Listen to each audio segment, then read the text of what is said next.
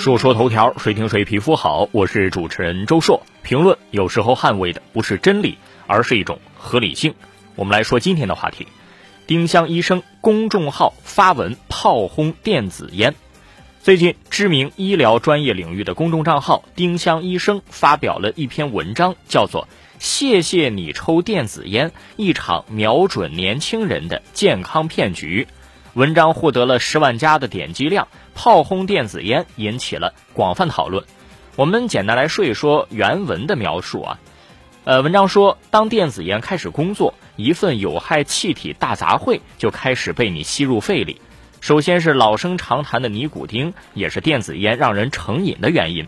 摄入尼古丁的后果很粗暴，容易得各种心血管疾病，冠心病、心绞痛、心肌梗死，直接给自己背上一个心脏爆破大礼包。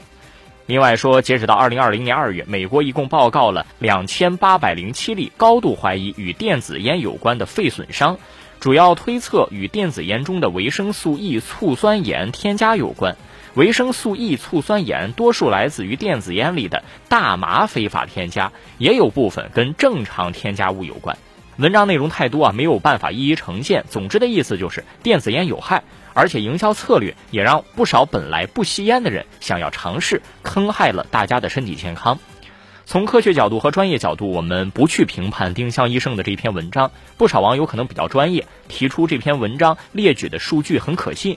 但是我也没有数据，我也不懂，所以只针对抽烟这个事儿和电子烟产业来说一说。首先，这篇文章针对的对象很明显，就是没有烟瘾的群体，想要做好提醒，不让他们走进这个领域。至于说老烟民，不管是传统烟还是电子烟，这个可能就管不了了。其次，电子烟非常喜欢标榜自己健康，没有二手烟，但实际上大家都心知肚明，不可能啊。况且，基于法律法规和公序良俗，并没有给电子烟一个明确的定位，这也导致了管理上的缺位。这个就要求全国立法层面或者各个城市管理者尽早从地方层面出台相关措施，给电子烟和传统烟管控以法律依据。第三，有一些电子烟比传统烟更健康的宣传，我觉得挺扯的。比如说，你面前两个瓶子，一个瓶子是毒气，另一个瓶子是胀气，你让我选一个，那我还得选一个味道没那么大的吗？难道不应该是都不选吗？第四，你说让烟民不抽烟，这个肯定不现实，你不能掐着人脖子让人把烟吐出来。抽烟也是人家的自由，但这个自由一定要有限制。你回家没问题，不过公共领域。就要通过立法规范的方式，严格规定什么地方不能抽烟，有法律法规可以依据了啊！你在一些公共场所吸烟，在接送幼儿园小朋友的时候吸烟，就可以有其他人来制止你。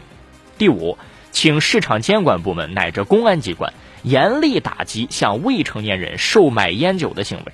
整天说未成年人不许吸烟，去初中、高中的厕所里看看去，吞云吐雾的可能不是大多数，但逮住那么几个人还是很正常的。未成年人保护法和民法典明明有明确规定，为什么这些商家就敢去卖呢？罚的不够狠啊！参考邻国，别说抽烟了，你敢卖给未成年人酒精饮品试试，坐牢都是有可能的。第六，我们倡导抽烟的人要尽量少抽烟，为了自己和家人的身体健康。特别是有一些人边抽烟边进电梯，这个味道经久不散，实在是让人很困扰。提高素质啊！吸烟戒不了，那也要尽量的去文明。说说头条，谁听谁皮肤好。我是主持人周硕，下期节目咱们接着说。